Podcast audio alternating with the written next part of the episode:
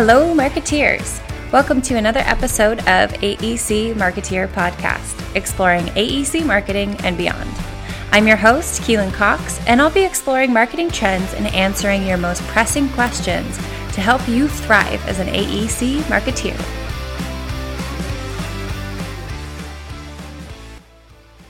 All right, marketeers. So, this is part two of my book report on Never Split the Difference by Chris Voss. Last time we talked about mirroring and labeling. And as a recap, mirroring is repeating most important or last one to three words of what someone said. Labeling is it sounds like, it looks like, it seems like. The point of these is to use them as extensions of your normal interactions to build relationships and strengthen communication. So, the next few tools in the toolbox are mastering no and getting a quote unquote that's right through effective pauses, mirroring, labeling, paraphrasing and or summarizing. So let's start with mastering no.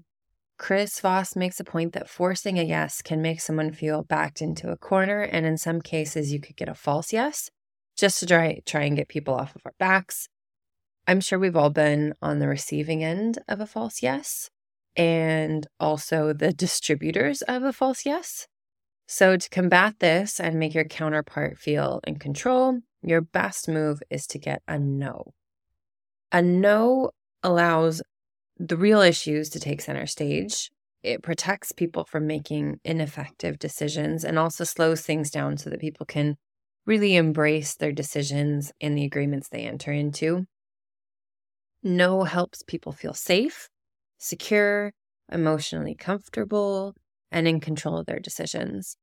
And the most useful example he gives for this is provoking no in an email. He says this especially works when you're being ignored.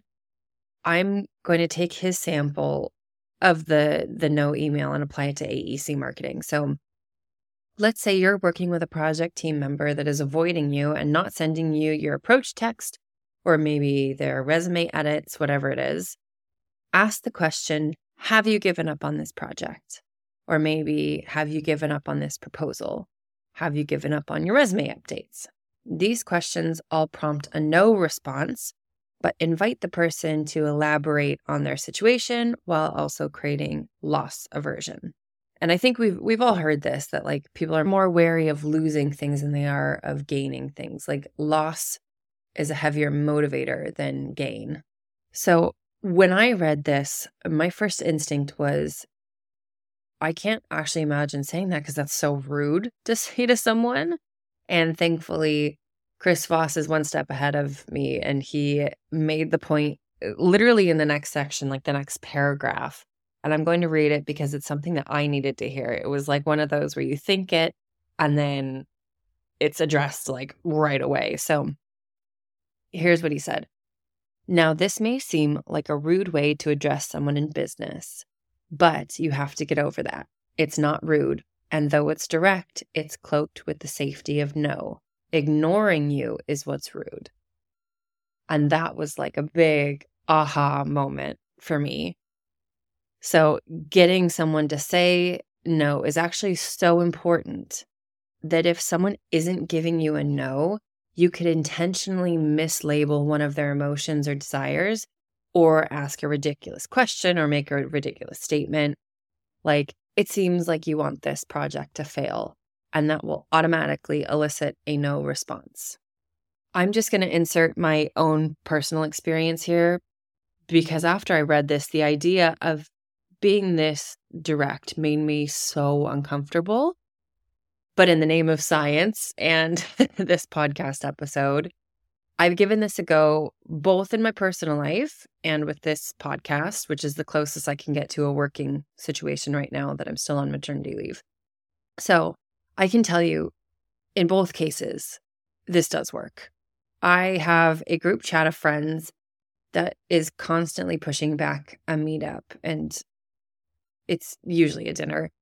Um, it takes a lot of coordination on my end to get out in the evenings. And so I usually try and plan ahead as much as possible.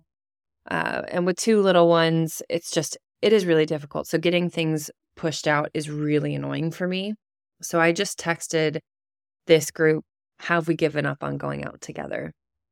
And I kid you not, for the first time, everyone managed to agree on a date, time, and place in less than a day and actually followed through. And I think it's because not doing that meant they had given up. And so I will be using this for the rest of my life, I think. I couldn't actually believe how effective it was. So then after that, I was like, okay, maybe this does work. And I tried it with this podcast. I am going to peel back the curtain on this podcast for a second to say that I have a list of topics and guests I'd like to have on the podcast. Sometimes people reach out to me and it lines up with one of the topics I'd like to talk about. Sometimes I scrap an idea for something better. And sometimes I really want a certain person to come on the podcast. And in those situations, getting them to agree to come on isn't the problem. It's the actual follow through. So I I am getting a, a version of a a false yes. So I tried this and I can say that it does work.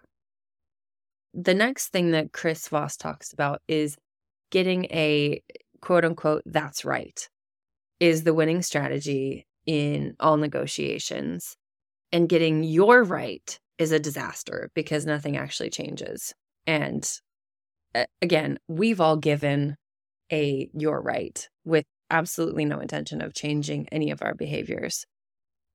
So before we dig into how to get there, I think it's helpful to think about a time when you've given a you're right versus a that's right so that you can get into this headspace. A dentist's office is the perfect example for me. I gave lots of your rights at the dentist when he would talk to me about flossing. And then I switched to a new dentist about a year ago. And I was just back in recently, and she actually showed me what was going on and how it connected to my teeth. And probably for the first time ever, she got me to a version of That's Right. And I have literally been flossing my teeth every night since. I know what she did and it still works. So, uh, my point there is to say that these aren't tricks because I don't actually feel tricked.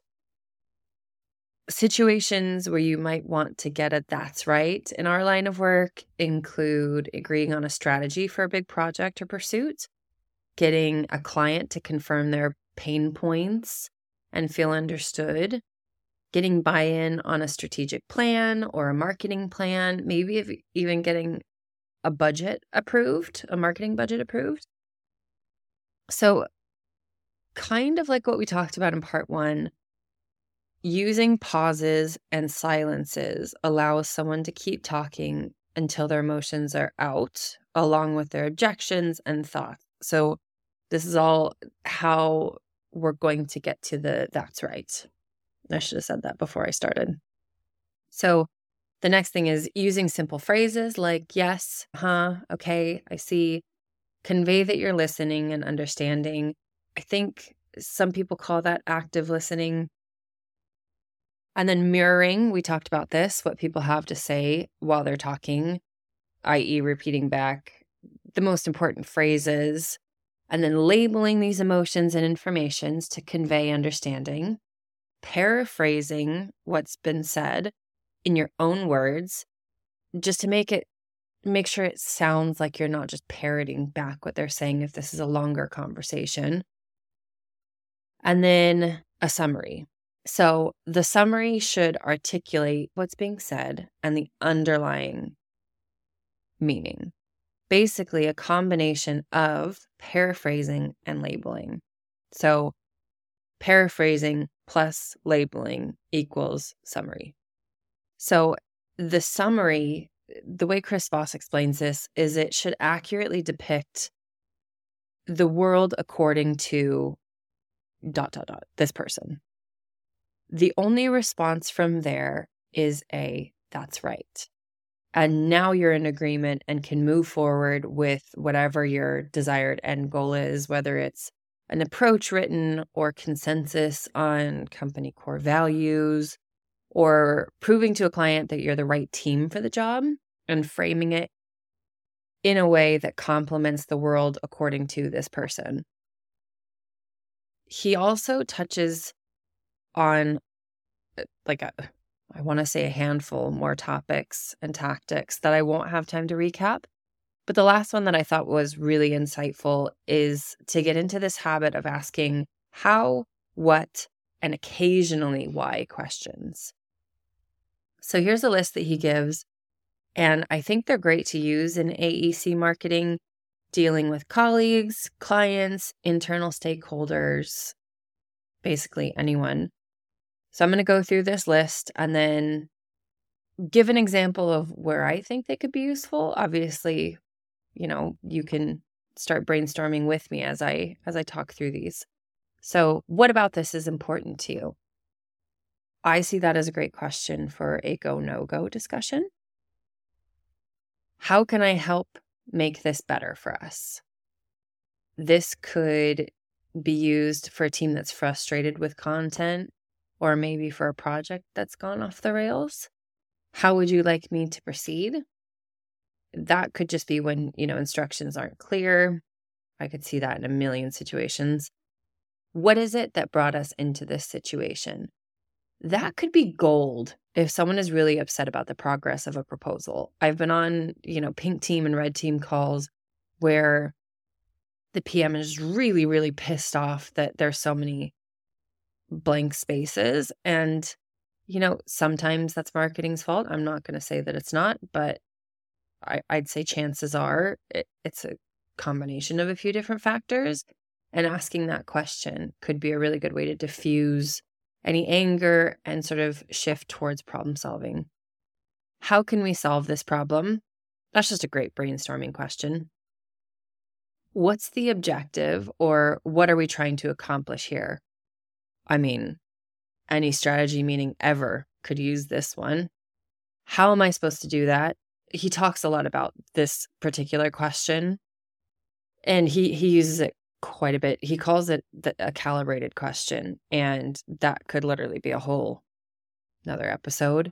But the way I could see this being used, you know, in standard conversation is maybe someone is telling you that they'll get their info to you by close of business and then expects you to have it out the next morning the the prompt for this is basically you're trying to get the other person to solve this problem for you so that it's not you putting up the objections.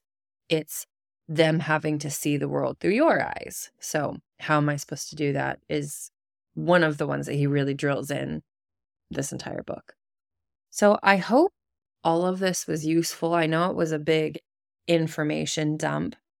I have not been great about you know combining all of these tactics, but I will say that just reviewing them and going through them and then practicing them, some of them have started to come more naturally, like labeling and mirroring. Those two I've started to use a lot more frequently. I catch myself when I'm asking questions, you know, saying why and trying to transition those to hows and what.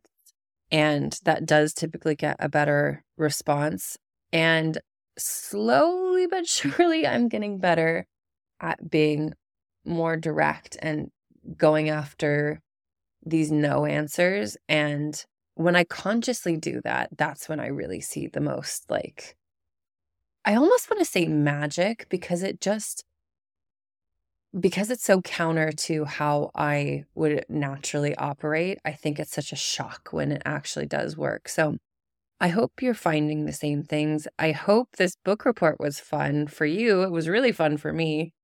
I feel very scholarly when I do these, and I'd like to do them in the future. So please let me know if you enjoyed them, if there's a book that you'd like me to do my next book report on. The only thing I ask is that it be easy to, not easy to apply, but applicable to the AEC industry and AAC marketing.